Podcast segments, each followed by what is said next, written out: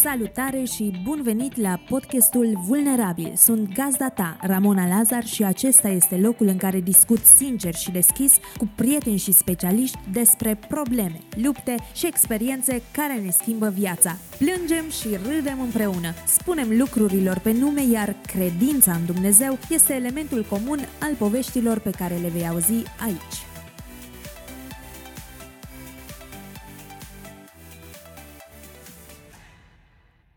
Hei, Ramona Lazar aici. Am ajuns la episodul 36, iar astăzi îți fac cunoștință cu Denisa Dan.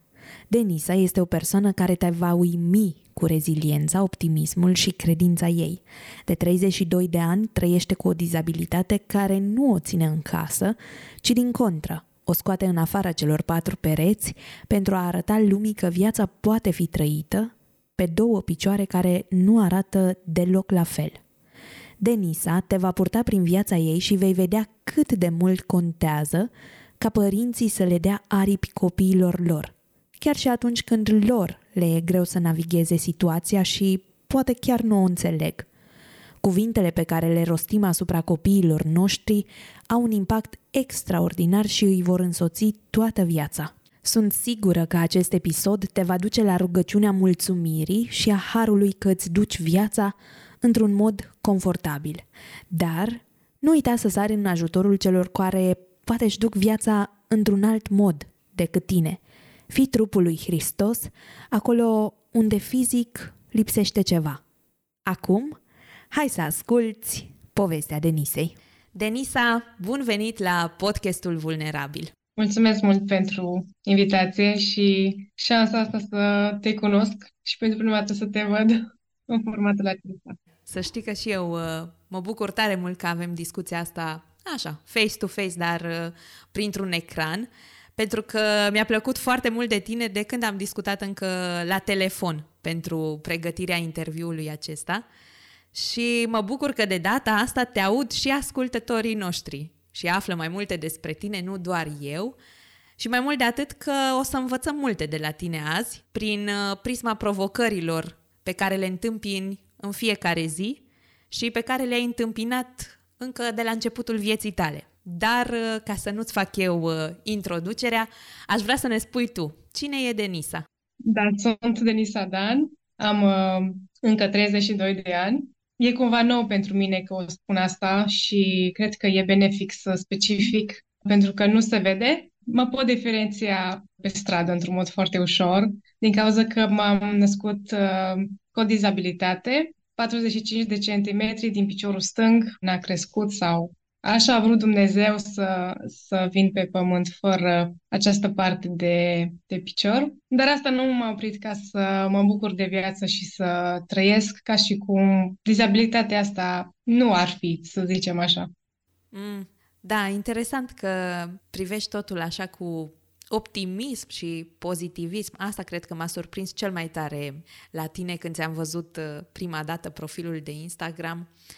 M-am întrebat cum poate fata asta să, să pară că trăiește o viață absolut normală în care se bucură de toate lucrurile de care mă bucur și eu, care am primit două picioare să, să spun așa pe șleau, știi? Deși în contextul ăsta mi se pare dureros în ideea în care mă simt prost să stau în fața ta având avantajul ăsta, să-l numesc așa. Și acum că ne-ai spus uh, cine ești și ne-ai spus uh, și ce nu se vede, că um, o vreme nu, nu te-ai expus așa public cu dizabilitatea, erai prezentă, dar uh, nu se vedea. Doar dacă se întâlnea cineva cu tine, realiza că, de fapt, uh, suferi de o dizabilitate.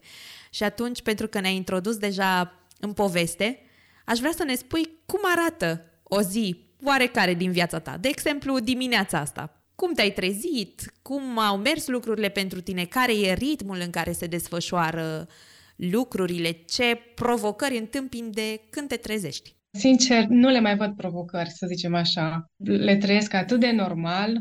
Poate că asta m-a avantajat pe mine, că am, m-am născut cu dizabilitatea asta și nu s-a întâmplat pe parcursul vieții. Tot ce fac mi se pare că e normal, ca și cum o face uh, fiecare om. și nu, nu văd ceva ca o greutate. Însă da, mă trezesc ca și orice om și face toaleta. Îmi place să citesc dimineața, în special Biblia. Asta încerc în fiecare dimineață un capitol din Proverbe, pentru că mi se pare că primesc înțelepciune acolo. Iar azi uh, mi-am luat cafeaua și am venit la povești cu tine. Da, eu sunt curioasă în uh, contextul ăsta al începutului unei zile, dacă acasă, din primul moment în care te trezești, îți pui proteza sau nu ți-o pui. Pentru că o să ajungem și la discuția în care o vreme n-ai avut uh, proteză și trebuia să te deplasezi fără sprijin de picior, să spun așa, deloc. Cum e când stai acasă? Într-adevăr că nu mi-o pun. Folosesc cârja încă primele ore din, uh, din zi. Nu că ar fi mai lejer, poate că comoditatea. Până faci duș și încerc să mă îmbrac, adică mă îmbrac, cam așa, nu, nu, nu pun în prim, cum mă trezesc, nu, nu pun direct proteza. Încerc să folosesc cârja. Mm-hmm. Da. Spuneai că nu stai cu proteza de dimineață și tot am mai auzit la alte persoane care fie și-au pierdut un picior sau o mână de-a lungul vieții din cauza unui accident. Sincer, persoane care s-au născut așa, nu prea am discutat, nu prea am întâlnit. Pentru mine, lumea asta a dizabilității a început să se deschidă odată cu începerea acestui podcast. Aveam impresia că atât de rare sunt persoanele care suferă de o dizabilitate încât nu prea sunt printre noi. Dar acum, întâlnindu-mă cu realitatea, îmi dau seama că chiar sunt printre noi și sunt foarte multe persoane care trăiesc cu așa ceva și altele chiar se luptă, pentru că nu tuturor le e așa de ușor să își accepte situația. Și persoanele care își pierd un membru sau se nasc fără un membru, uneori spun că există o durere oarbă sau mută sau surdă sau așa prezentă în piciorul pe care nu îl ai. Și sunt curioasă dacă tu ai trăit vreodată chestia asta, mai ales că poate nu porți proteza sau poate ți se întâmplă când porți proteza și există, nu știu, presiune pe picior. Ai avut vreodată senzația asta? Prima dată vreau să specific că până acum câțiva ani, doi ani, cred că maxim, nici eu n-am întâlnit pe cineva care să aibă același handicap ca și mine. Nici n-am căutat. Prin intermediul uh, internetului și rețelele de socializare, pe care activez mi-au scris mame sau chiar persoane. Deci eu credeam că exist doar eu. Wow! Ok, atunci mă simt puțin mai bine. Deci n-am, n-am, nici n-am căutat, parcă n-am, nu știu. Așa au fost să nu caut, dar uh, au venit ei la mine și m-au surprins. Însă n-am avut. Uh, probabil uh, durerea asta oarbă, cum i-o spui tu, cred că vin mai mult la persoanele care au avut o amputație, atunci cumva psihicul. Însă, anul acesta am fost chemată la o clinică ca să probez partea de jos a unei proteze de-a lor. E o tehnică nouă și foarte faină. Doar glezna trebuia ca să o încerc și trebuia să cobor o rampă. În momentul în care am coborât rampa, simțeam că am amândouă picioare la sol. Deci simțeam că parcă am degetele acolo, una lângă alta, paralel. Wow. A fost un moment foarte unic pentru mine și le-am spus și lor, zic, simt că mi s-au mișcat degetele de jos, pentru că eu, să specific, am degetele la picior, uh, la piciorul mic, toate. Dar, da. Wow. Dar eu le simțeam, eu nu le știam. simțeam jos. Nu știu cum. O, simțeam că sunt acolo, în, în proteza aia. Deci așa, efect mi-a dat uh, proteza respectivă, pentru că proteza pe care o am eu acum, glezna, nu e flexibilă, e fixă. Și atunci a lor, cea nouă, pe care eu am încercat-o, mi-a dat senzația asta că acolo e. Mm-hmm. Wow, wow, chiar mi se pare incredibil și mi se pare, nu știu, o lume cu totul nouă, ceea ce e acolo în lumea ta și mă bucur că azi uh, cumva intru în lumea ta și aflăm uh, mai multe, că universul oamenilor cu dizabilități e foarte departe de noi. Dacă nici tu n-ai mai întâlnit persoane care să aibă un diagnostic asemănător cu al tău, noi care poate nu avem pe nimeni în jurul nostru, chiar suntem foarte străini de așa ceva. Și ne-ai spus la început că te-ai născut cu această dizabilitate și pentru tine lumea a arătat întotdeauna așa, în felul acesta. Întotdeauna a fost uh, necesar să bați numărul de pași care trebuiau ca să ajungi undeva cu un singur picior, nu cu două, ca și noi. Și realitatea asta încă este greu de conceput pentru mine, cum îți spuneam uh, și la început. Și atunci aș vrea să mergem cumva chiar la începuturile tale, la frageda copilărie. Când ai realizat tu în copilăria ta că areți diferit, poate de frații tăi sau de alți copii din jurul tău?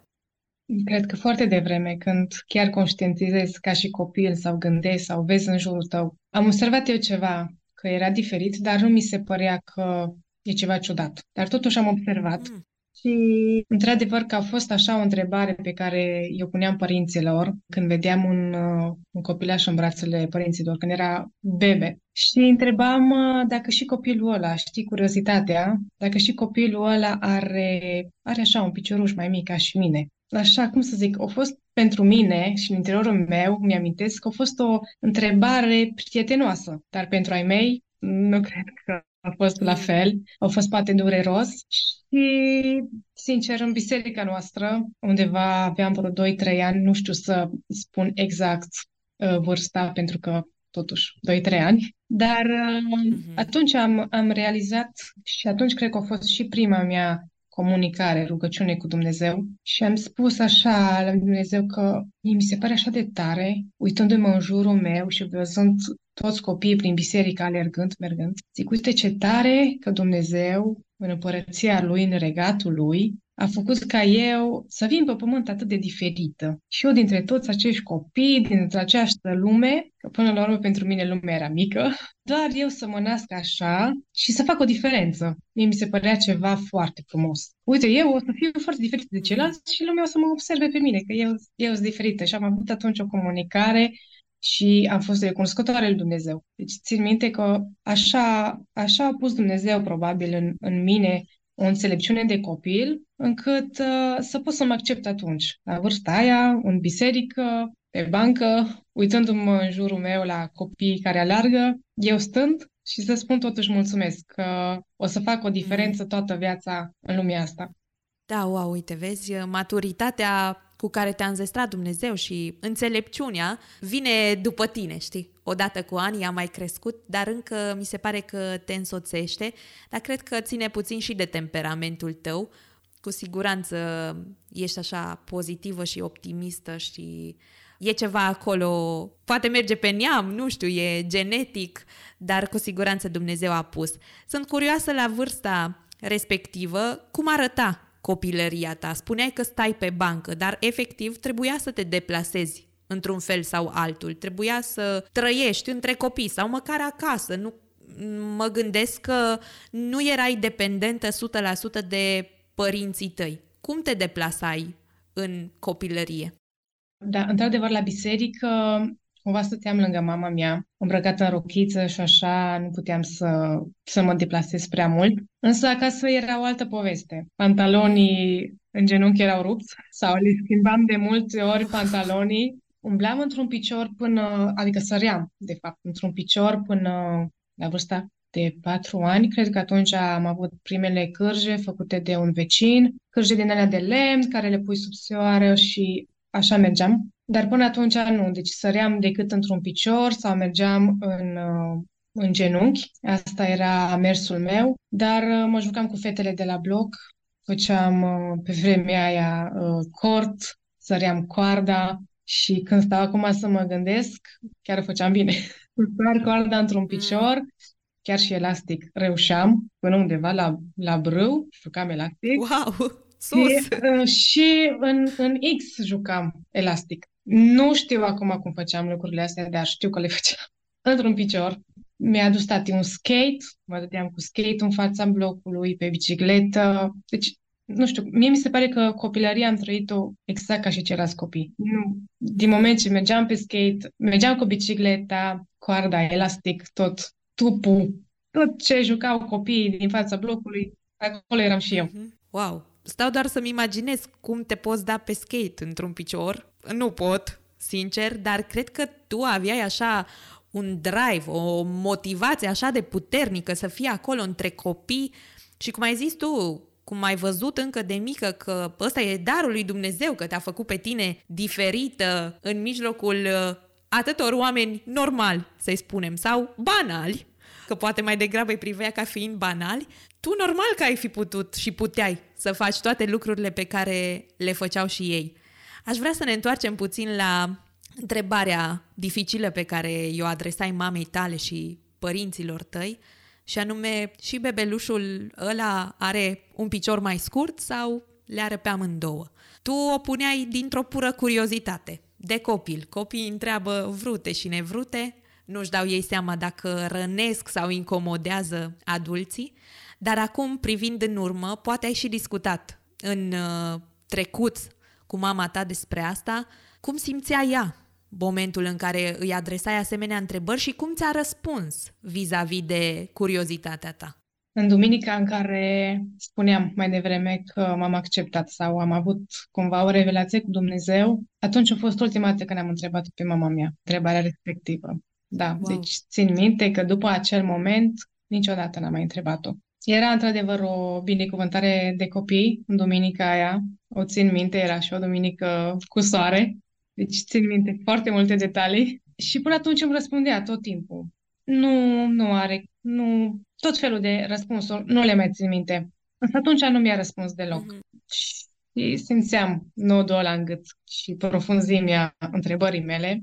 Și am, uh, i-am luat fața mamei în palmele mele pentru că mi-a, mi-a ocolit cumva privirea și am uitat spre mine. I-am mai pus încă o dată întrebarea și atunci am privit-o în ochi foarte adânc. Și atunci am văzut și am realizat, copil fiind, cât greutate avea întrebarea mea, care până la urmă era foarte inocentă. Și am pătruns în sufletul ei. Nu știu, a fost așa un contact mamă-fică, încât poți să-i simți bătăile inimii, o să-i vezi în privire mai mult decât în cuvinte. Atunci, cred că a fost un moment pe care Dumnezeu l-a îngăduit ca să fie așa, încât eu să pot să mă accept și să văd, de fapt, asta e o greutate pe care o simțea mama mea în întrebare și poate că a fost și o responsabilitate ca și copil cu un handicap să pot să-i fac pe mei mândri de acceptarea mea de reușitele mele, pentru că știu că după aia am avut activități în afara casei sau în casă care am fost egal la egal cu ceilalți copii. Mm-hmm. Ai simțit povara asta pe care o simțim toți copiii într-o formă sau alta, să performezi, să-ți faci uh, părinții mândri de tine, fără să te gândești la dizabilitate. Da, de multe ori mă gândeam la părinții mei ca să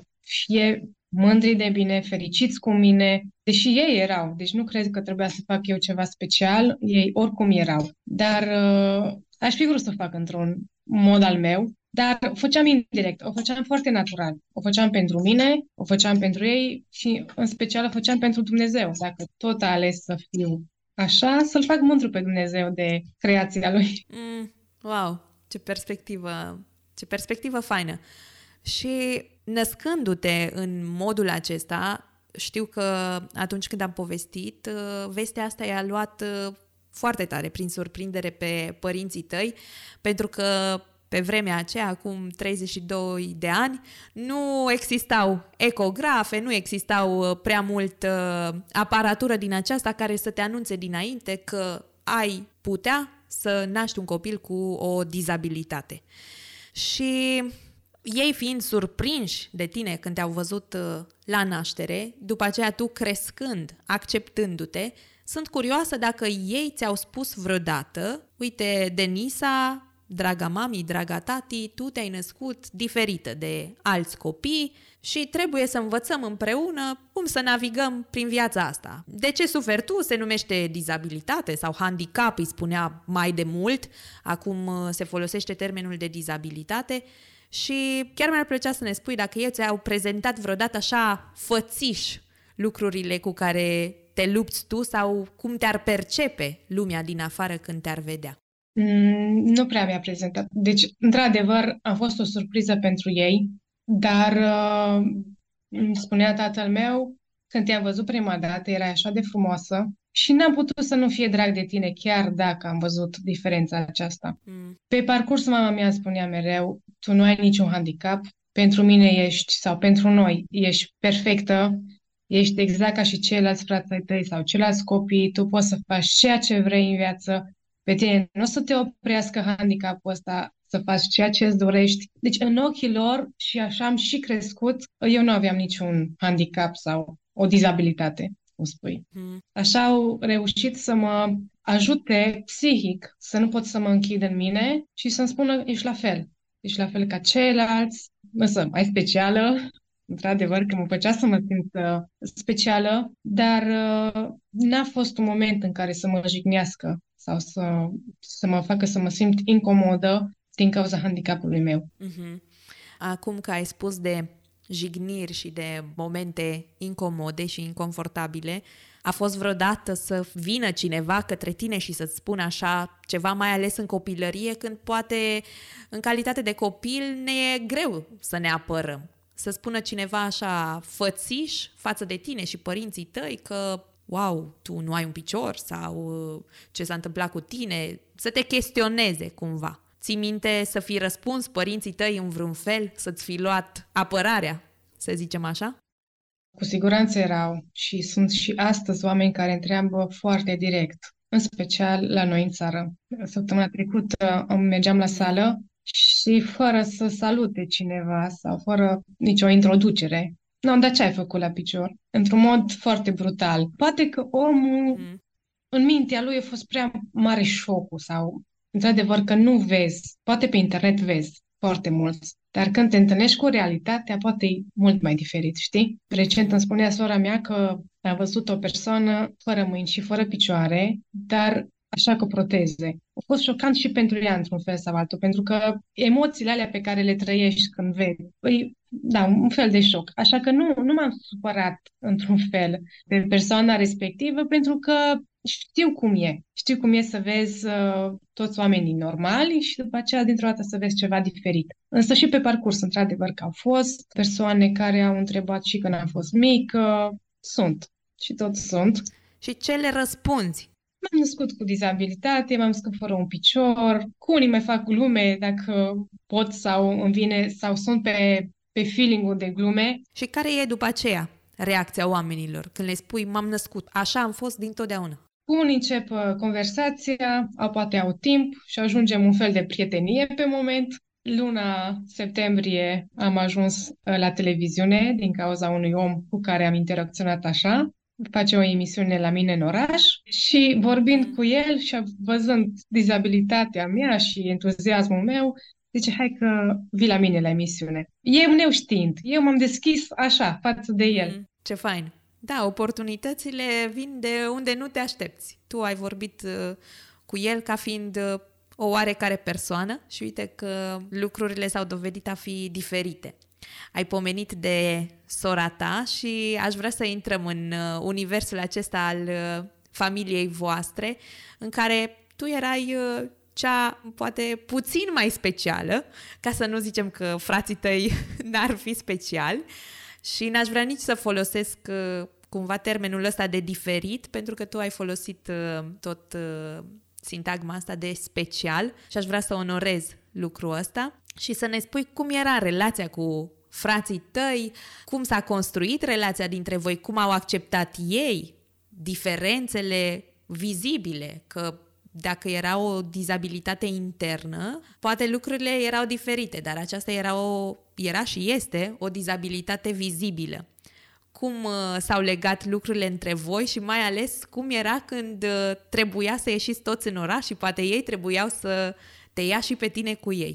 Cred că a fost destul de normal uh, relația noastră ca și frați, uneori cu certuri, perfect normală, zic eu, cum au toți frații. Ne-am înțeles, ne înțelegem și astăzi, iar trăind și fiind fața blocului și ieșind cu fetele, cred că nu a fost o problemă pentru ei lucrul ăsta când ieșeam în oraș să merg cu ei și de multe ori mergeam cu ei. Ba, erau și momente în care dacă aveau ei în plan să stea mai mult prin oraș, mă luau cu ei pentru că dacă venea și Denisa puteam să stăm mai mult în oraș. Recent ne-am uitat, aveam cameră video și avem casete cum ieșeam cu tinerii și ne filmam. Și sora mea zicea la un moment dat, da, ai fost și tu cu noi? Zice, că nu ți minte să fi fost tot timpul cu noi. În toate camerele, în toate, în toate videourile și eu apăream sau eu filmam sau așa.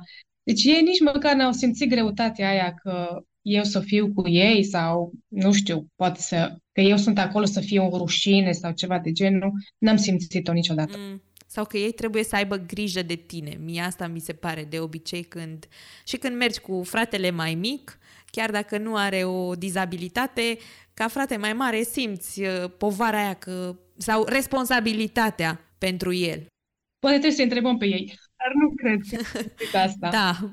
Nu, deci uh, și acum că de ani buni am cumnat, tot timpul. Mergem undeva, vine și Denisa cu noi. Știi? Deci m-a, m-a luat ca și sora lui. Avem o relație foarte frumoasă, mm. eu și cumnatul meu. El fiind nou la noi în familie, n-am simțit că a făcut diferență uh, între mine sau să iasă cu mine în oraș și să simtă rușine. Deci a fost, mie mi se pare divin relația asta. Da, cred că e un soi de acceptare pe care îl au unele persoane, dar nu toate îl au, pentru că probabil te-ai întâlnit și tu cu persoane care mimează soiul ăsta de acceptare, doar așa să fie de fațadă, dar având simțurile fine, îți dai seama imediat că realitatea nu e acolo. Ai trăit vreodată experiențe de genul ăsta în care cineva să se prefacă, doar că te acceptă, nu știu, din vari motive. Poate ar fi avut un beneficiu dacă stătea în apropierea ta. Cu siguranță au fost, dar sunt doar pe, pentru un sezon persoanele astea în viață. Cine pleacă, mm-hmm. cumva simți. A plecat mm-hmm. pentru că a fost uh, un moment. Ai spus că ai avut așa o revelație din partea lui Dumnezeu încă de când uh, erai mică și dincolo de momentul ăla, în care simt eu așa că a devenit uh, un Dumnezeu personal, chiar dacă la o vârstă foarte fragedă, cum uh, s-au dezvoltat lucrurile pe parcurs în relația ta cu Dumnezeu? Cum l-ai cunoscut mai profund? Da, într-adevăr, cred că atunci a fost cel mai, uh, cel mai profund, cel mai frumos moment, pe care nu mi l-am adus aminte decât acum doi ani, când lumea mă tot întreba cum te-ai acceptat? Pentru că vedea lumea că m-am acceptat și că trăiesc o viață și am zis, da, eu din totdeauna m-am acceptat. Ce nu se poate, mi-a zis cineva, nu mai, acum nu mai țin minte persoana respectivă, dar mi-a spus așa, trebuie să ai un moment, totuși. Și am stat și am căutat. Și atunci am zis, acel moment este cu siguranță momentul meu în care m-am acceptat, pentru că pot să zic că mi-am trăit viața așa, normal. Iar pe parcurs, multe experiențe, foarte multe experiențe în care Dumnezeu m-a ghidat. Mi-am pus încrederea în El 100% și îl implicam pe Dumnezeu în, în tot. Plecarea mea din România, tot așa, a fost într-o conversație cu el, mi-a pus gânduri, nu, nu venind din partea altor persoane sau prin profeții sau așa. Eu ce simțeam că mie îmi vorbește Dumnezeu, aia era pentru mine un răspuns clar. Și asta, asta m-a apropiat foarte mult de Dumnezeu. Comunicarea, conversația, de fapt rugăciunea, și simți că relația ta cu Dumnezeu a fost profundă din totdeauna sau a fost un moment în timp în care ai zis, nu știu, trebuie să mă rog mai mult, trebuie să, sau vreau să mă rog mai mult, vreau să mă apropii de Dumnezeu, vreau să-L cunosc mai profund și apoi lucrurile să se dezvolte în relația cu El.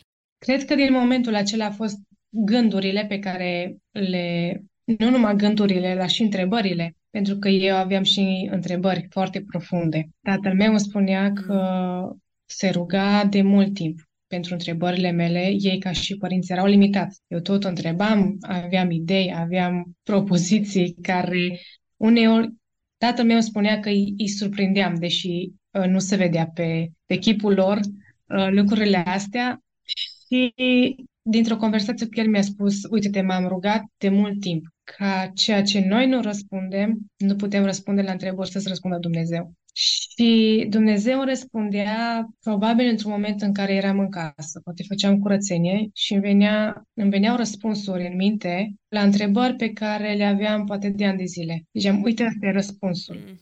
Deci, cred că a venit așa, etapă cu etapă, sau e, e diferit, pentru că Dumnezeu te poate surprinde întotdeauna în modul foarte diferite și foarte frumoase. Probabil a fost o creștere. Ultimii ani o văd și mai profund creșterea asta, mult mai adâncită în, în relația mea cu Dumnezeu și cred că asta a ajutat foarte mult la ieșirea mea, să zic așa, în lume, să pot să fiu puternică, dacă e cumva un cuvânt. Pentru unii poate nu sunt puternică, poate că pentru alții mă văd foarte puternică, fiecare om te vede diferit. Dar uh, mm-hmm. frica aia să poți să călătorești, pentru că am și călătorit și de una singură, am condus prin Europa, nu mi-a fost deloc frică de, de nimic, pentru că am știut că l-am luat pe Dumnezeu cu mine. Mm, da. Wow! Că ai spus de întrebări și că Dumnezeu uh, ți-a răspuns la ele. Poți să ne dai câteva exemple, să nu ne ții așa în suspans? Mm, nu vine acum, dar dacă îmi vine cumva pe parcurs, într-adevăr că au fost întrebări pe care, nu știu, atunci le-am simțit și nu le-am notat, uh-huh. dar chiar în momentul ăsta nu, nu vine așa o, o întrebare. Uh-huh. Ok. Suntem femei și așa, uh, vulnerabil este ascultat de mai multe femei decât uh, de bărbați și societatea din uh, ziua noastră pune foarte mare accent pe corp, pe trup, pe cum arătăm, pe cât de bine arătăm și cât de fină ne e pielea, dacă avem sau nu avem vergeturi, dacă avem sau nu, nu dacă avem sau nu avem celulită, ci dacă ni se vede sau nu ni se vede, că de avut avem cu toatele. Și e o luptă din aceasta în care nu știi ce să faci, știi, cumva să pui accent mai mare pe trup sau totuși să mai investești și pentru creierul tău ca să înveți mai multe. Le poți avea pe amândouă, normal, sunt atâtea femei care le au, doar că e foarte mult de muncit ca să le ai uh, pe amândouă la standardele lumești, să le numesc așa. Și mi se pare că la tine provocările sunt duble față de la mine. Și atunci uh, te-ai luptat vreodată cu insecurități legate de corpul tău, să simți că poate nu ești îndeajuns de femeie doar pentru că ai dizabilitatea asta? De mult, chiar și în uh, adolescență, vedeam în oglindă cine sunt, pentru că ești deja la o altă maturitate, îmi vedeam defectele, ca oricare dintre noi. Însă vedeam defectele și vedeam partea pozitivă a corpului. Atunci, cu ajutorul părinților, că m-au acceptat, că au văzut că am o dizabilitate, au spus totuși că am, am multe calități. Și atunci trebuie să faci aici un fel de balanță. Te uiți în oglindă, într-adevăr, avem o grămadă de defecte. Dar am zis, ok, nu am piciorul ăsta, dar îl am pe celălalt și atunci eu pot să umblu, eu pot să călătoresc, eu pot să văd lumea, pot să urc un munte. Și ce fain că măcar l-am pe ăsta. Dar și ăsta mic, uite că pot să-mi pun cârja, pot să-mi pun proteza și mă ajută. E aici e voința. Vrei să rămâi în anxietate sau în depresie pentru că nu ai perfecțiunea pe care ți-o dorești sau poți să vezi partea pozitivă, de fapt ce poți să faci cu corpul pe care l-ai, cum te poate ajuta. Eu îmi vedeam, zic, e doar un picior mai mic. Am mâini, am picioare, pot să văd, pot să aud, pot să fac toate lucrurile pe care le poate face toată lumea. De ce să trăiesc într-o depresie? Nici nu știu dacă am trăit vreodată o, de- o depresie pentru că n-am simțit-o niciodată. Am văzut lucrurile negative, însă m-am axat pe cele pozitive, fiind conștientă de realitate sau așa dar uh, chiar și piciorul mic. Mie mi se părea foarte drag. Deci venea o verișoară la mine de fiecare dată când venea și dormea. Ea nu mă saluta pe mine. Zicea, dă-ți ciuleapul jos, să, să-ți iubesc piciorușul ăsta micuț altă. Uite ce drăgălaș, eu ai scumpul de ei. Și m-a ajutat foarte mult lucrul ăsta. Să zic așa, nu mi-am iubit așa mult piciorușul cum mi-a iubit verișoara mea. Și atunci asta m-a ajutat și pe mine. Zic, da, într-adevăr, e așa cum zic eu, e frumos chiar dacă nu e perfect ca și la celălalt, îl văd că e acolo, e drăga, drăgălaș, e micuț, știi? Și, într-adevăr, că și oamenii din jur te ajută. Te ajută foarte mult. Nu, nu pot să zic că m-am uitat la mine în oglindă și mi-a spus vreodată că sunt urâtă sau că nici față de alte fete n-am spus lucrul ăsta. Eu pe toate le-am văzut frumoase sau alți oameni, mă refer și băieți și fete, că te poți uita la oricine și să vezi urât. În jurul meu n-am avut fete sau oameni care să spună, a, ce urâtă e aia. Nu, decât la 20 și ceva de ani a venit o prietenă, să pot să-i spun așa, spunând despre altă persoană, ai văzut ce urâtă e aia și totuși activează în rețele de socializare. Sincer, atunci m-am șocat. Cum poate o femeie despre altă femeie că e urâtă? Pentru că în ochii lui Dumnezeu toți suntem egali, toți suntem frumoși. Pe fiecare ne-a creat cu un scop pe pământ. În oglindă trebuie să te vezi o imperfectă, dar totuși perfectă în ochii lui Dumnezeu. Toți avem defecte. Iar cred că schimbările acestea de la corp, operație sau așa, poate ajută. Nu zic, poate că ajută. Dar când tu în interiorul tău te poți accepta așa cum ești, o să fii bine. Iar dacă poți să lucrezi mai mult, da. Eu, din cauza protezei, trebuia să încep uh, să fac sală ca să-mi antrenez piciorul mai mic și spatele și am văzut cumva schimbările în bine a corpului meu și m-am simțit bine. M-am simțit mai bine decât înainte. Dar asta e un proces pe care tu poți să ți-l faci. O operație de la o zi la alta să arăți foarte bine nu e un proces. Se întâmplă de pe o zi pe alta, dar în interiorul tău tot o să rămână acolo ceva. Asta am observat la oamenii uh, sau la fete uh, din apropierea mea care au făcut uh, anumite schimbări și n-aș putea zice că au scăpat de depresie, chiar din contră. Mm. Schimbarea vine odată cu procesul, că mersul la sală e un efort, acolo te mai doare când tragi de aparate sau când ridici uh, greutăți, simți totul, îți simți corpul și apoi peste câteva luni începi să vezi rezultatele. Exact. Și de rezultatele tale te bucuri, că ai depus efort, ai fost acolo, te-ai motivat, da, ai așa încercat. E. De multe ori e mai importantă călătoria decât uh, destinația, cum se spune.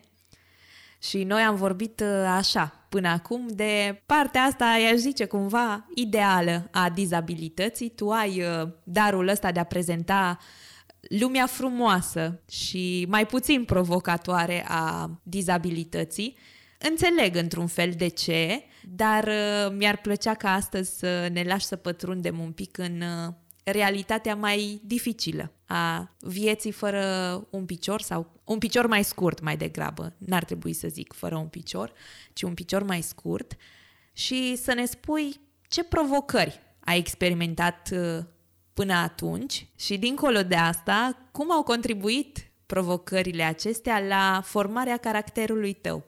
Ce nu se vedea până eu aveam cârja era că umblam, umblam pe cârjă și locul în care îmi puneam cârja se ne făceau anumite răni. Răni cu care trebuia să merg și a doua zi, că altfel n-ai cum să înaintezi. Dar chiar și pe rănile acestea deschise mi s-a întâmplat într-un an că am urcat un munte, primul meu munte, l-am urcat pe răni, să zic așa, pe răni deschise dar uh, nici nu știu dacă am simțit durerile pe munte umblând, la cât de mult a fost motivația și dorința să ajung uh, să văd priveliștea aceea. Și asta e, uh, e o lecție de viață, o învățătură, să zici așa. Uh, poți să faci o comparație, să urci muntele cu dureri, dar să nu le simți. Mm. Și cred că asta se face paralel cu viața mea. Chiar dacă dizabilitatea nu este ușoară, e o prezent frumoasă, sunt provocări, sunt dureri, sunt oameni care vor să te doboare, dar uh, am citit seară în proverbe că un om neprihănit, dacă de șapte ori e să-l doboare, de atâtea ori se ridică și se face mult mai puternic. Și m-am regăsit. M-am regăsit și văd negativismul, văd multe lucruri, dar încerc să le depășesc, să merg mai departe. Într-adevăr, sunt oameni care vor să te doboare, deși îți vede handicapul, vor să, să mai facă acolo la, la rana aia să fie mai adâncă. Dar uh, nu știu oameni care mi-au spus că eu am trăit o viață roz, o viață perfectă, că eu n-am avut nicio durere, n-am avut nicio treabă cu viața asta, totul a fost perfect. Poate așa am prezentat-o. Poate că ceea ce sunt eu și caracterul meu e să prezinte viața roz, dar uh, nu e mereu. Da, tocmai de asta Aș vrea să distrugem mitul ăsta și să ne mai povestești puțin, dacă vrei, despre anii tăi de facultate. Cât de provocatori au fost să te muți într-un alt oraș de una singură, fără părinți, fără ajutorul lor, fără sprijinul lor constant, sau când dădeai un telefon să și poată veni să te ajute, pentru că realitatea în anii aceia și nu numai în aceea n-a fost roz deloc. Într-adevăr, a fost o provocare și în același timp o bucurie pentru mine ca să, să știu că mă desprind un pic de de casă, m-am mutat la Cluj, necunoscând pe absolut nimeni. Wow. Atunci, în perioada aceea, renunțasem la prima mea proteză când am terminat clasa 12 ultima zi de clasa 12 m-am, mi-am dat proteza jos și nu mi-am mai pus-o. De ce? Nu mi-a fost comodă.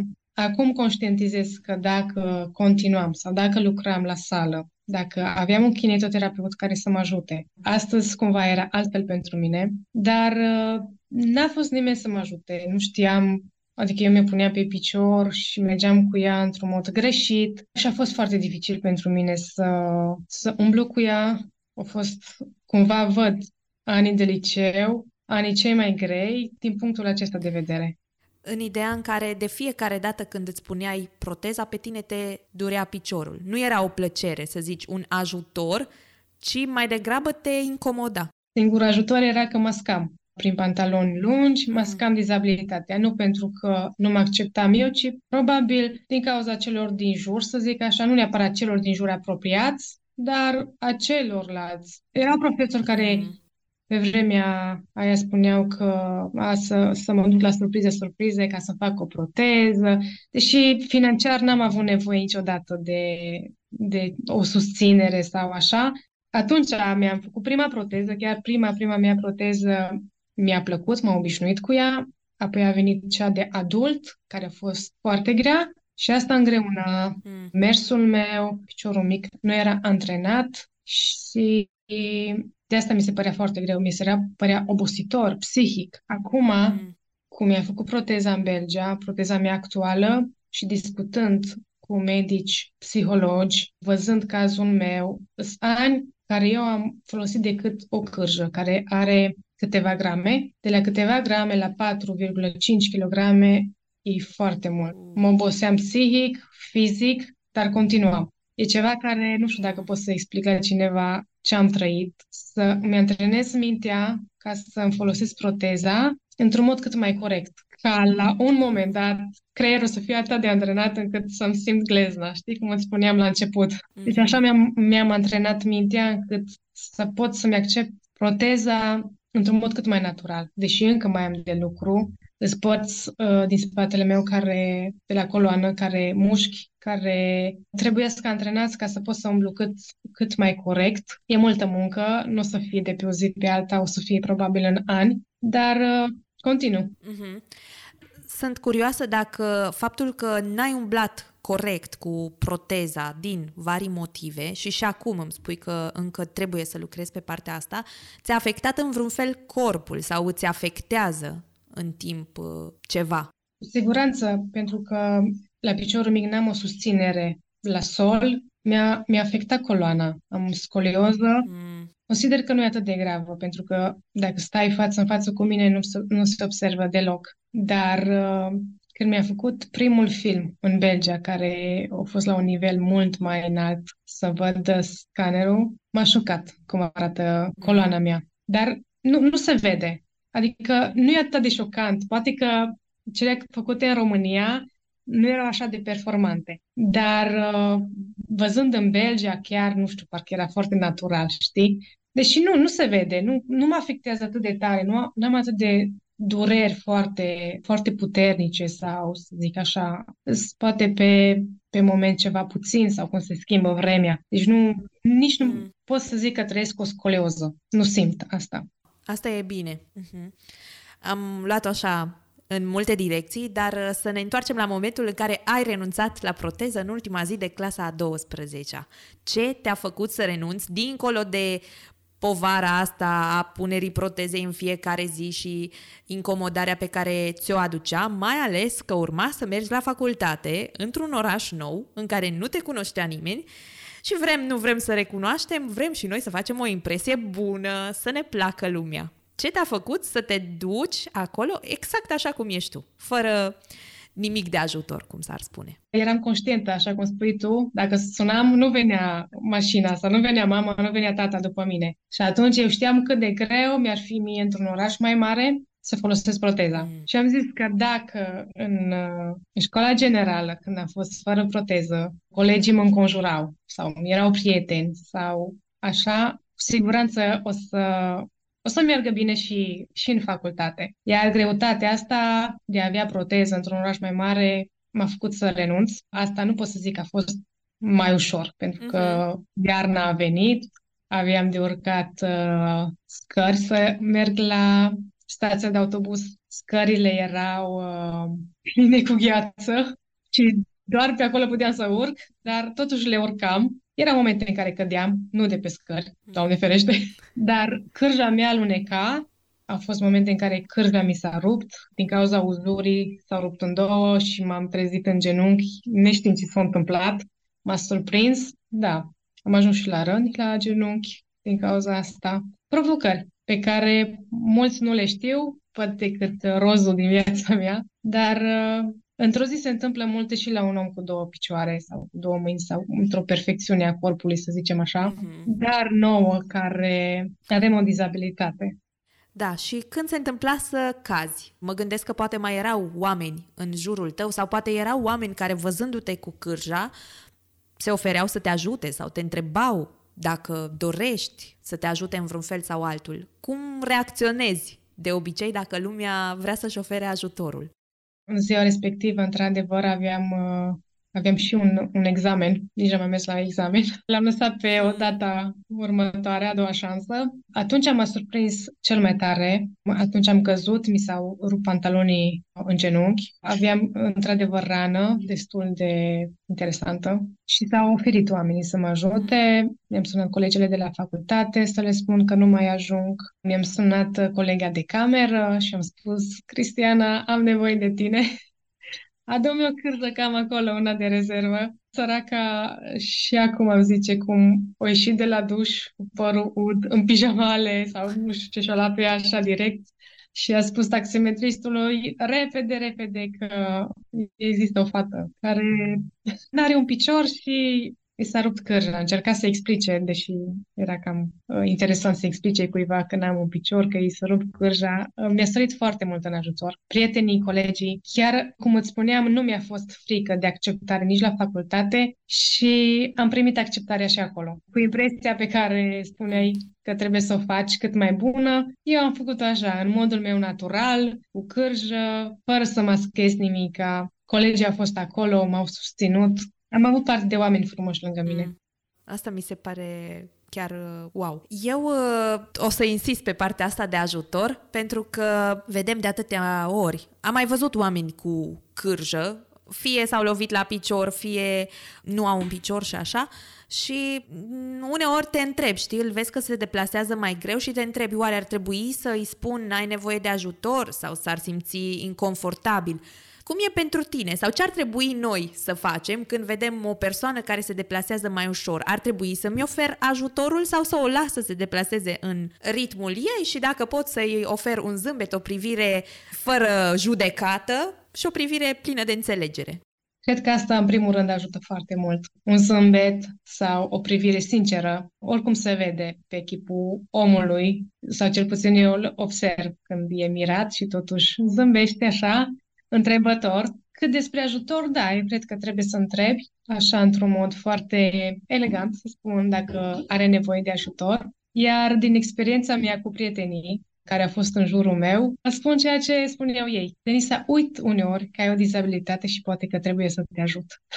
Dacă ai nevoie de ceva, spune. Deci am trăit și trăiesc și merg la pas cu tine în ritmul tău, fără, să, fără ca tu să-ți dai seama că eu am o dizabilitate. Acum, cu proteza, poate că merg mai lent, pentru că e un proces în care trebuie să-l învăț, dar înainte mergeam în ritmul tău. Cu cârja mergeam în ritmul tău și nu n-a fost. Prietenii mei n-au simțit că eu am o dizabilitate. Și când uh, chiar aveai nevoie de ajutor, îl cereai sau nu? Îl ceream, da. Pentru că știam că este o etapă în care chiar am nevoie de ajutor. Eu fac tot ceea ce ține de mine și ceea ce pot, dar la un moment dat trebuie să fii realist că ai nevoie de ajutor. Și de ce să nu-l cer, mai ales când văd bucuria unui om că mă poate ajuta sau că în sfârșit i-am cerut ajutorul eu, încercând să fac tot cât ține de mine. Și care erau de obicei sau sunt contextele în care simți că ai nevoie de ajutor din partea altcuiva? Sunt foarte puține. Sunt foarte puține. Măcar un exemplu.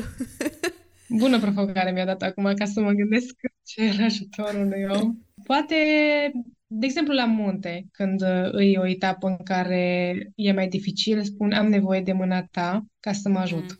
Nu te încăpățânezi să te chinui de una singură? Uneori da, dar uh, încerc cumva ca să, să las omul să mă ajute. Asta e bine.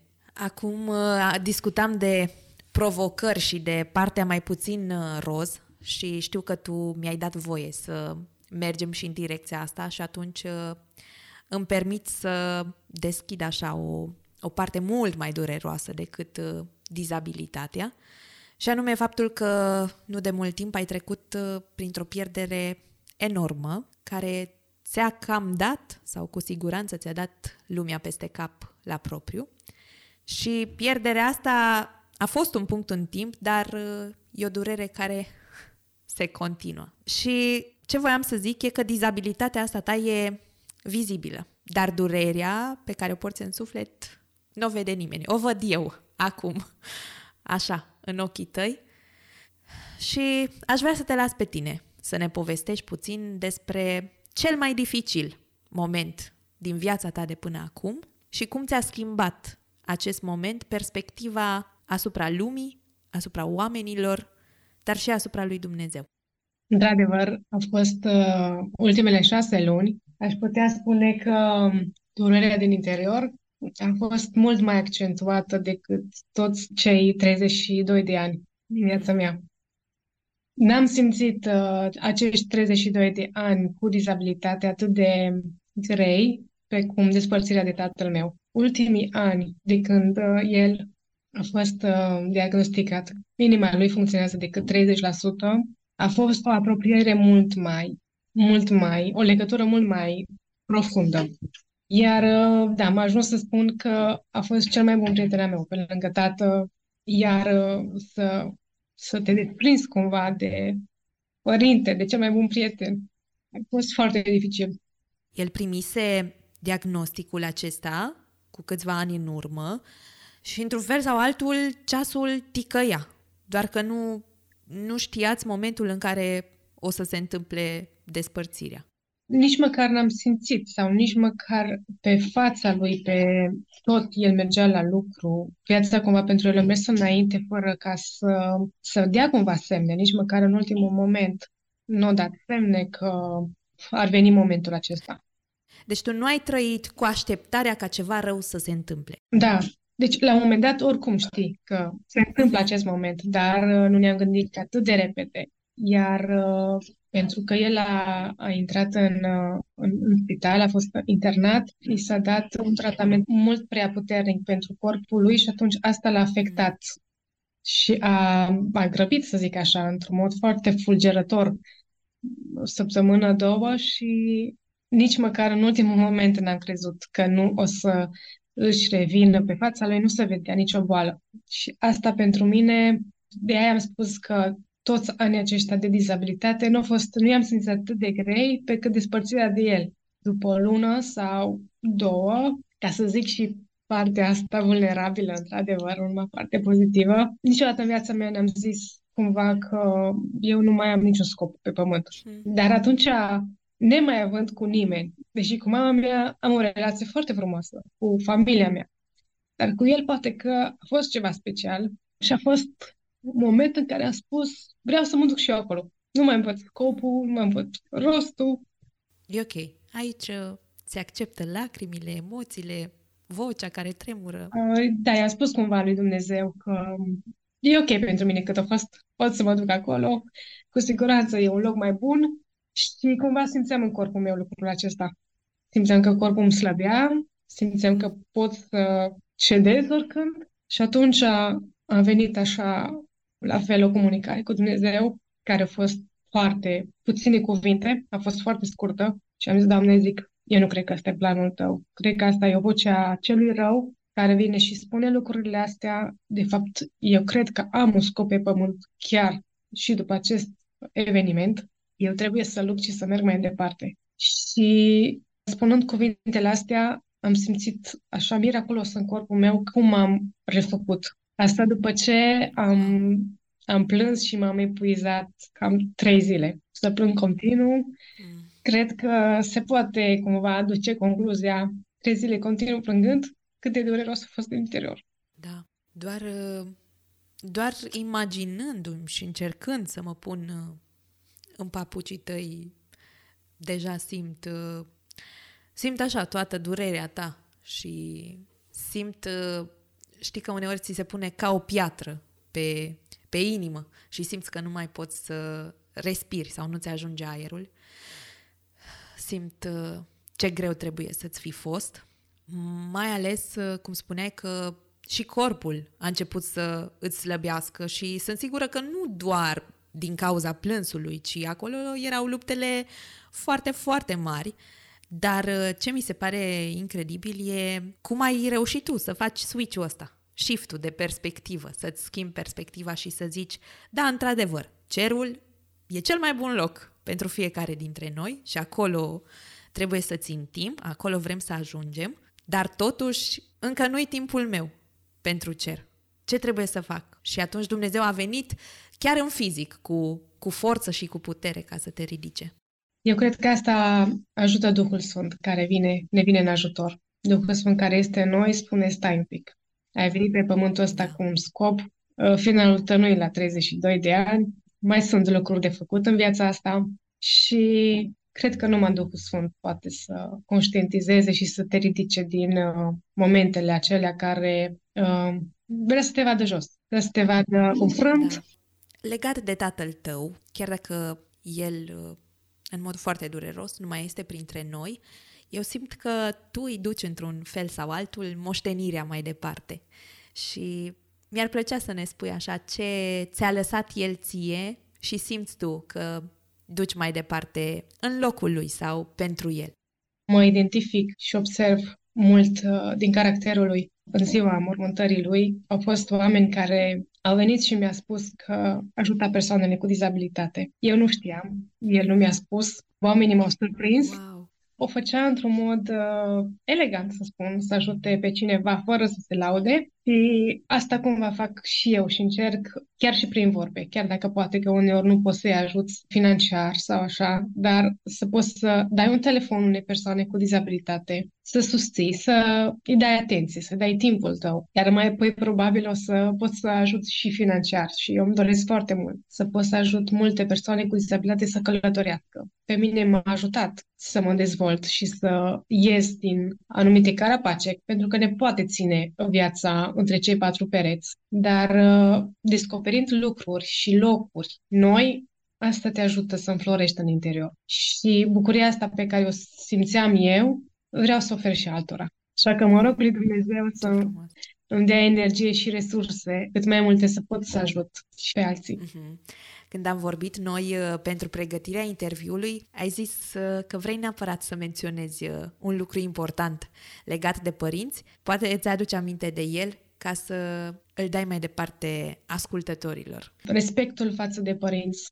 Nu știu dacă eu o simt într-un mod special pentru ajutorul și susținerea pe care mi-a dat-o de-a lungul timpului. Dar după decesul părinților, e prea târziu ca să petreci timp cu ei, să stai la comunicare cu ei, să faci amintiri, pentru că asta eu i-am cerut tatălui meu în urmă cu doi ani, când am trecut, să zic așa, amândoi sau toți trei, eu și părinții mei, prin, uh, prin anumită încercare. I-a spus tatălui meu, nu știm cât mai avem de trei pe pământul ăsta, dar ce vreau eu să-și cer sau ce poți tu mie să-mi lași ca și avere este timpul, comunicarea. Poate să mai facem o excursie, pentru că tatăl meu, m-a, să zic așa, m-a, mi-a, dat, mi-a pornit motoarele spre a călători. Asta o să fie averea pe care tu mi-o poți lăsa mie. Și, într-adevăr, sufletul meu, din punctul acesta de vedere, este plin. În ultimii doi ani am comunicat foarte mult ore cu el,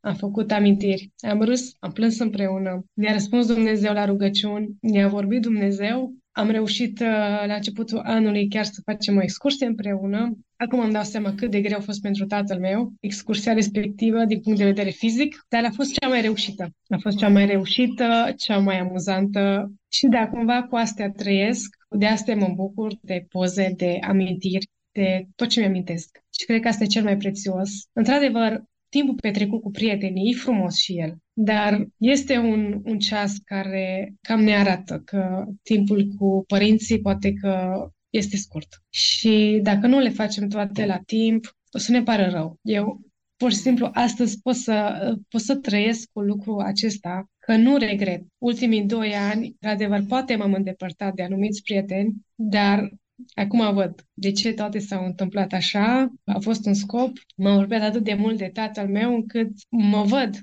în acțiunile pe care le fac. O parte din caracterul lui îl văd în mine. Puterea, nu știu, sunt foarte multe lucruri care, care s-au născut în mine după ce a plecat el și ce tare e să zic, tati făcea asta, tati zicea asta și mie vine într-un mod atât de natural să, să le fac și să, să zic, da, asta vreau să moștenesc de la tati pentru că făcea bine sau judeca bine lucrul respectiv. Mm, da.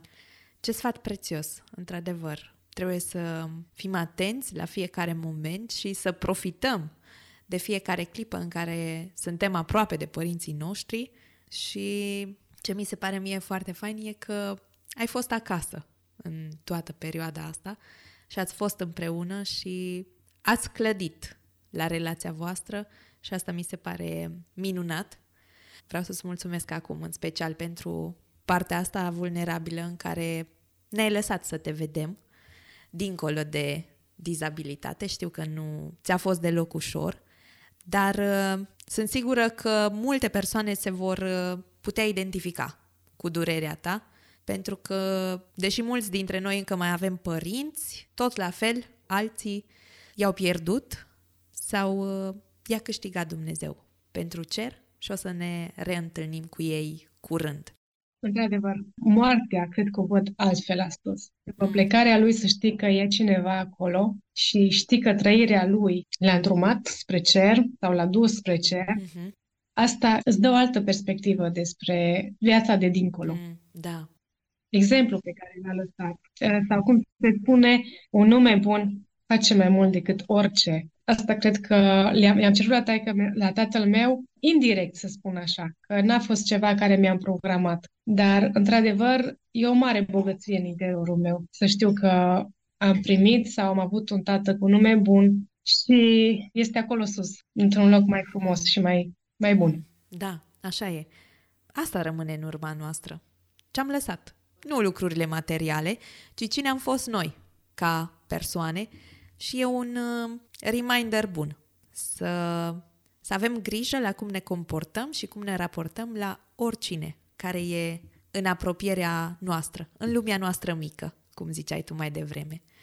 Știu că tu ai călătorit mult, ne-ai spus deja, ai fost și la facultate de una singură și sunt sigură că ai încercat să te integrezi poate într-o biserică sau cel puțin uh, ai colindat de la o biserică la alta, dar uh, mergând așa fățiș, mai ales uh, fără proteză, sunt uh, curioasă să văd cum te-au primit comunitățile evanghelice când ajungeai acolo. Cum se raporta lumea la tine? Îți vedeau, nu-ți vedeau dizabilitatea? Cum te-ai simțit tu în mijlocul fetelor aranjate, care mai de care, că la biserică încercăm să, să arătăm foarte bine? Acum, dacă stau să, să mă gândesc bine, cred că eram uh, la biserică ca și atunci când eram mică, la vârsta de 3 ani. Mă puneam pe bancă și după aceea mergeam acasă, să zic așa, fără prea mult... Mm, prea multă mișcare. Prea multă mișcare, da. Da, nu prea, nu prea m-am integrat, să zic așa, să fiu foarte activă, deși aveam, la Cluj aveam un grup de studiu cu ei cumva, activam așa în biserică, era joia, însă nu prea mult. Dacă te referi așa cumva la feedback-ul pe care mi l-au dat oamenii sau încurajările, mai mult le-am primit din exterior. Au fost uh, puțini oameni care s-au oprit în dreptul meu ca să întrebe sau să se intereseze sau să încurajeze sau să îți mai dea un avânt. Au fost foarte puțini oameni pe care acum mai țin minte o să țin minte toată viața. Când mi-aduc aminte de ei, le, le aud vocea, le aud cuvintele pentru că au fost puțini, dar cu însemnătate. Cuvintele lor au avut importanță în viața mea și sfaturile. Au fost cele mai puternice sfaturi pe care eu le-am putut avea. De la oameni la care nu m-am așteptat deloc, în momente potrivite, și eu spun că ăștia au fost oameni pe care mi-a trimis Dumnezeu la momentul potrivit să, să-mi spună cuvintele care mi le-au mm. spus, sau sfaturile. Mm. Aș zice că sunt surprinsă că lumea din biserici uh, te-a lăsat acolo să stai pe bancă de una singură. Din păcate, nu sunt surprinsă, pentru că văd uh, defectul ăsta, pot să-l numesc așa, chiar și la mine. Nu vine deloc ușor să mă duc către o persoană care vine pentru prima dată în uh, biserica noastră. În cap îmi fac toate conversațiile posibile și scenariile, dar când e să acționez, zic, bă, dar ce o să zic, cum o să interpreteze chestia asta, dacă o să se sperie de mine că am luat prea tare. Dar ă, ăsta cred că e un defect pe care ar trebui să îl rezolvăm. Se zice că ajutorul oricum o să-ți vină de undeva. Că nu-l faci tu, o să-l facă prin altcineva. Dar dacă noi nu ne facem misiunea pe care o avem, atunci cum era dacă Istera nu acționa? Mm. Venea ajutorul da. din altă parte, dar totuși ea preferat să nu stea indiferentă. Acum nu e un apropo. E o chestie care mi-o vorbesc mie, în primul rând, pentru că poate nici eu nu acționez așa poate cum ar trebui în biserici. Poate suntem emotivi sau, nu știu, poate avem un stop al nostru sau ne lipsește curajul ca să interacționăm unii cu alții acolo în biserică. Cred că ne punem noi frână, efectiv, că ne facem tot felul de filme și de impresii când ar trebui să acționăm. Dacă a venit impulsul, te duci și îl întrebi pe om cum îl cheamă, te prezinți și dacă mai ai ce să spui, mai spui, dacă nu știi că ai făcut măcar un pas. Da, e adevărat, nu știi ce se poate ascunde într-un om, cât dar poate să aibă un om și cât beneficiu poate să aducă în viața și a ta și a, a celuilalt. Sper să, adică eu o să încerc să-mi iau uh, ca o lecție și ca un îndemn lucrul ăsta, ca să fac lucrurile altfel de acum înainte. Mai aveam eu așa o curiozitate, asta nu te-am întrebat uh, la telefon, dacă tu în momentul ăsta muncești și ce fel de muncă faci, cum e situația în partea asta, mai ales că știu că ai fost uh, la facultate, deși nu cred că facultatea îți deschide neapărat uh, drumul către un job, nu e asta regula, dar așa, în perspectivă. Nu muncesc, sunt plecată din România de câțiva ani. Am încercat uh, să mă acomodez, să mă integrez în țara în care sunt și ultimii ani, trei, cam așa, mi-a luat cumva timpul proteza, întâlnirile cu mm. medicii. În același timp încerc să activez pe rețele de socializare. Când am hotărât, pentru că a fost o perioadă în care nu mi-am arătat dizabilitatea, nu din cauza rușinii sau așa, ci poate n-am simțit că e momentul. Oamenii au venit la mine, care m-au văzut în, în viața de zi cu zi, m-au tot sfătuit că ar trebui să activez pe rețele de socializare, să îmi spun povestea, să le arăt ce fac. Deși nu pot să, să redau ceea ce se întâmplă zi cu zi, pentru că mie mi se întâmplă pe străzi oamenii să mă aprecieze, să mă ia în brațe, să vorbesc cu ei. Asta nu pot să transmit pe rețele de socializare, dar activitățile cât de cât sau măcar o poză sau un zâmbet, că mai spune și tu cât, cât de valoros e uh, un zâmbet să dai cuiva, ajută. Și mesajele au tot venit. Persoane cu izabilitate am, uh, am reușit să întâlnesc, să-mi spună alte, alte persoane care au făcut psihologia. Ceea ce văd la tine, eu cu toată psihologia mea ne-am reușit. Iar dacă sunt persoană cu disabilitate, nu reușesc ceea ce tu transmiți, uh, acceptarea mă refer sau... Mm-hmm. Da, acolo mie mi se pare că e intervenția divină a lui Dumnezeu și felul în care a lucrat în inima ta. Da, iar acesta mm. este, să zicem așa, un job, activarea, deși nu sunt tot timpul acolo. Mai ales ultimele luni, chiar m-au pus uh, vorba aia pe dreapta. N-am, n-am putut să, să mă ridic să fiu acolo. Deși cu puținul ăla am primit un mesaj de la o prietenă și mi-a spus că e incredibil cum am, am putut ca să, sau ce am putut să transmit în ultimele luni știind că tatăl meu a plecat, pentru că n-am, uh, Poate n-am făcut public lucrul acesta că am pierdut, dar uh, cei care au știut mi-au scris. Eu uh, încerc să fiu naturală, autentică acolo. Nu e viața reală pe Instagram, dar uh, așa reală, ireală, cum e, cât de cât să fiu mai autentică. Mm-hmm. Da. Chiar dacă lumea nu a știut uh, prin ce ai trecut, acum, cu ocazia asta, cu siguranță o să afle mai mulți și o să te perceapă și o să te înțeleagă diferit. Tot așa în uh, direcția asta a relațiilor și a oamenilor și acum uh, ne percep oamenii, am vrut să te întreb cât de dificil ți-a fost ție să legi relații cu băieții. Și te întreb asta pentru că aș vrea să evidențiem cumva din nou cum în bisericile noastre s-a infiltrat ideea că partenerii noștri sau viitorii noștri parteneri de viață trebuie să fie perfecți, să arate perfect, să fie frumoși din perspectiva tuturor oamenilor, să să zicem așa că am tras lozul cel mare, știi? Dar toată lumea din jur să spună asta, nu doar uh, noi, că punem uh, preț pe lucrurile acestea exterioare și uităm de lucrurile care au uh, valoare eternă. Cum a fost pentru tine în jocul ăsta cu băieții și care au fost lucrurile amuzante? Că știu că au fost de-a lungul timpului. Referitor la, să zicem, local sau în biserici, probabil a fost decât prietenii. Nu prea au fost uh, băieți care, într-un mod special, să vrea să vorbească. E destul de greu să întreb, ok, din cauza dizabilității nu Înțelegi? Sau da. o fi altceva. Uh, pentru că e destul de greu ca eu să întreb uh, lucrul acesta. Însă, pe rețele de socializare, când uh, nu eram neapărat public toată dizabilitatea mea, a fost băieți care, bai, ești foarte frumoasă, că eu cred că te cunosc, de, eu 100% te cunosc. Și cumva am cedat așa la o întâlnire din asta în online, fiind sigur băiatul că el mă cunoaște. Iar uh, când uh, am, uh, am stat face-to-face, a fost șocat săracul. Eu, profitând de situație, am zis, da, e șocat, așa. adică nu te așteptai, adică se vedea clar pe față. Da, atunci aveai proteză sau te-ai dus cu cârja? Nu aveam proteză, era după anii care am terminat facultatea. Da, a fost, nu s-a aștepta la o fată așa frumoasă să vină cu o cârjă și cu o jumătate de picior. Dar uh, pentru mine a fost amuzant. Eu nu m-am supărat, pentru că, na, poate că a fost și greșeala mea. Probabil trebuia să specific. Uite-te, 100% mă cunoști, chiar mă știi.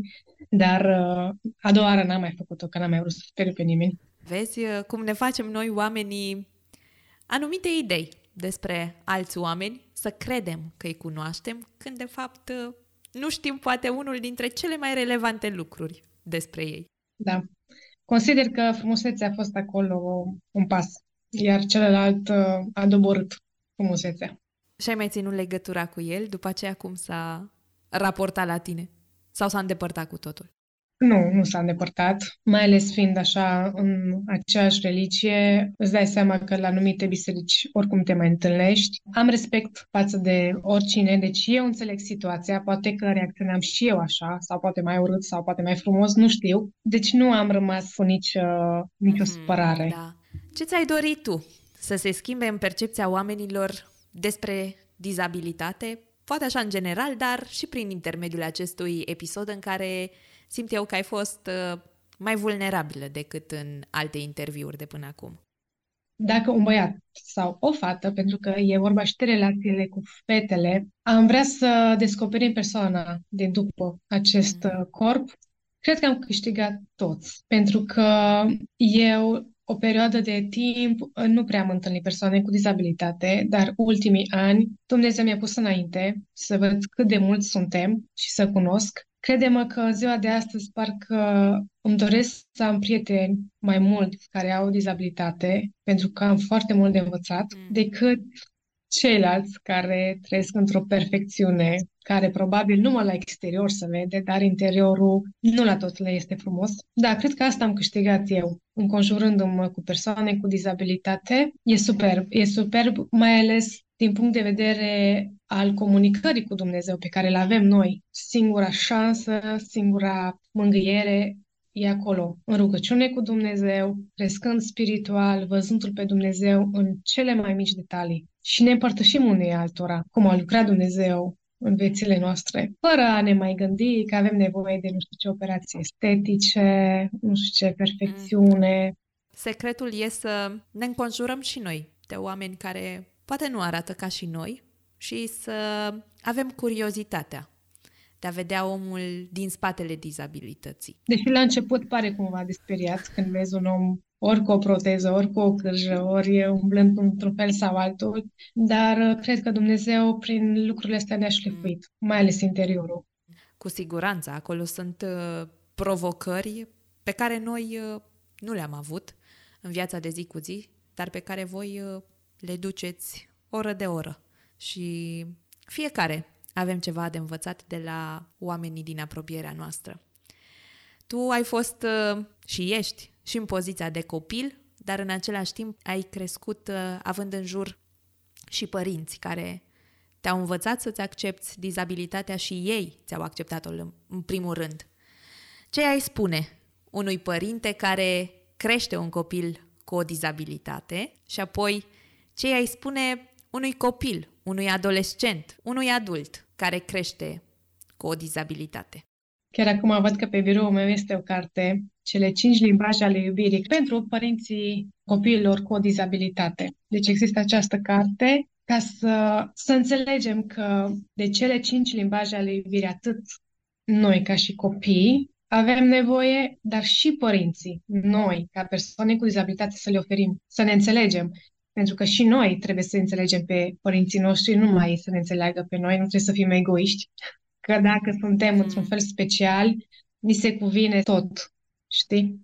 Și e nu numai pentru familiile care au o persoană cu dizabilitate importantă cartea asta, dar și cei din jur. Pentru că ce fain când, când poate să vină cineva din exterior. Adică dizabilitățile diferă, dar uh, probabil și părinții respectiv au nevoie de o pauză, să fie numai ei doi, să iasă la o cafea. Ce fani că ar putea să aibă pe cineva care să stea cu copilul cu dizabilitate. Asta am, uh, am observat din cartea aceasta și din experiență, pentru că sunt experiențe pe care familiile se lasă vulnerabili și le povestesc. Trebuie să înțelegem și noi, ca persoane cu dizabilitate, părinții, să ne înțelegem dizabilitatea și să, să luptăm pentru ea, să nu ne lăsăm dintr-o anumită experiență sau dintr-o anumită jignire să ne lăsăm jos și să rămânem între cei patru pereți.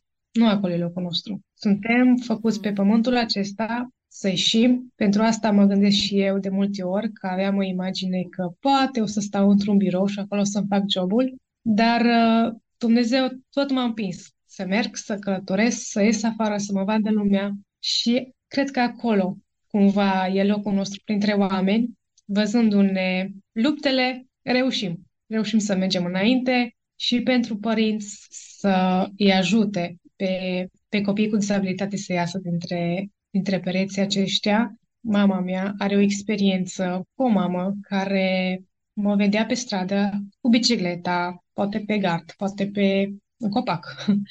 mă cățăram și în copaci. A oprit-o pe mama mea și a spus, țineți copilul în casă, nu vezi că se uită toată lumea la el, că e cu dizabilitate, nu are un picior. Și mama mi-a spus că nu, eu nu o să-mi țin copilul cu dizabilitate în casă. Are o viață, are o copilărie, trebuie să-și o trăiască. Din conversații i-a spus uh, cealaltă mamă, mamei mele, că și ea are un copil care nu are o mână, dar ea îl ține în casă, că e rușine cu el. Și mama mi-a spus, mm. pentru că are săracul problema aia, ajută-l măcar psihic să se accepte, să iasă afară. Închizându-l înăuntru, nu să-l ajuți. O să aibă o problemă și psihică. Mm, ce sfat bun! Părinții să-și încurajeze copiii să iasă și chiar să-i scoată, dacă aveți un copil cu dizabilitate, iar copiii, la rândul lor, dacă sunt mai mari și ne ascultă, să le ceară părinților, hai să ieșim împreună, dacă n-au curaj să iasă de unii singuri, când îl ai pe tata și când o ai pe mama lângă tine, parcă simți așa că ai spatele acoperit. E, e diferit un pic, prins curaj. Foarte fain. În uh, sezonul acesta am început o tradiție nouă și anume că fiecare invitat primește o întrebare surpriză de la un alt invitat. Iar uh, întrebarea care îți revine ție sună cam așa. Imaginează-ți că mai ai o singură zi de trăit. Ce ai regreta că nu ai făcut până acum? n-aș putea zice că am trăit uh, cu regrete, că am uh, tot ce mi-am dorit sau feeling-ul ăla care m-a împins, am încercat să, să-l fac atunci, la momentul potrivit, ca să nu trăiesc cu regrete. Însă, dacă ar fi un regret, probabil aș îmbrățișa mai mult persoanele cu dizabilitate și cei din jurul meu. Asta cred că rămâne, e un sentiment de la om la om, care dă curaj mai departe. Poate mm. asta. În special persoanele cu dizabilitate sunt mulți care spun măcar îmbrățișare ne face mult. Dragostea pe care oamenii ne transmit nouă, asta ne face să mergem mai departe. De asta avem nevoie de dragoste și de iubire, nu de ură sau priviri întrebătoare sau... Da. Și ce bine, sau prin harul lui Dumnezeu, că nu mai avem o singură zi de trăit și putem să punem în aplicare să, să scap și să scăpăm și de alte regrete pe care le-am avea. Că sunt sigură că toți am meditat la întrebarea asta în timp ce îți căutai și tu răspunsul pentru ea. Denisa, eu vreau să-ți mulțumesc tare mult, îți mulțumesc că te-ai deschis, că ne-ai lăsat așa să intrăm în casa ta, în casa inimii tale, că ne-ai prezentat uh, realitatea, nu doar partea roz a vieții cu o dizabilitate și că în același timp ne-ai făcut să ne împrietenim cu dizabilitatea, care deși arată diferit, se prezintă diferit, este de fapt un lucru normal, pe care noi trebuie să-l acceptăm, să-l îmbrățișăm și să nu-l privim ca și cum ar fi ceva nemai văzut. Și pentru asta îți mulțumesc că ai făcut în uh, lumea noastră puțină lumină. Eu îți mulțumesc pentru invitație. Să știi că mi-ai făcut o provocare ca să mă deschid. Este ceva nou Știu. și pentru mine, ca să să pot așa din interiorul meu să, să împărtășesc cu probabil mai multă lume. Îți mulțumesc mult! Mulțumesc că asculți podcastul Vulnerabil. Sunt recunoscătoare pentru fiecare poveste, experiență, luptă și victorie pe care le pot împărtăși cu tine și care ne vor determina pe toți să ne uităm mai îndeaproape la credința pe care o trăim zilnic. Dacă ți-a plăcut acest episod, te rog să lași un rating și un review pe Apple Podcasts, Spotify sau oriunde asculti podcasturi. Nu uita, doar cu ajutorul tău aceste povești cu impact pot ajunge și la altcineva care are nevoie de ele. Spune-le prietenilor, familiei, celor din biserică și tuturor cunoștințelor despre podcastul Vulnerabil. Vrei să contribui și să mă susții în crearea episoadelor viitoare? O poți face printr-o donație. Găsești toate detaliile pe ramonalazar.ro la secțiunea Donează. Până la episodul de săptămâna viitoare ne întâlnim pe Instagram, YouTube și Facebook, unde mă găsești sub numele de Rami Lazar. Ne vedem acolo!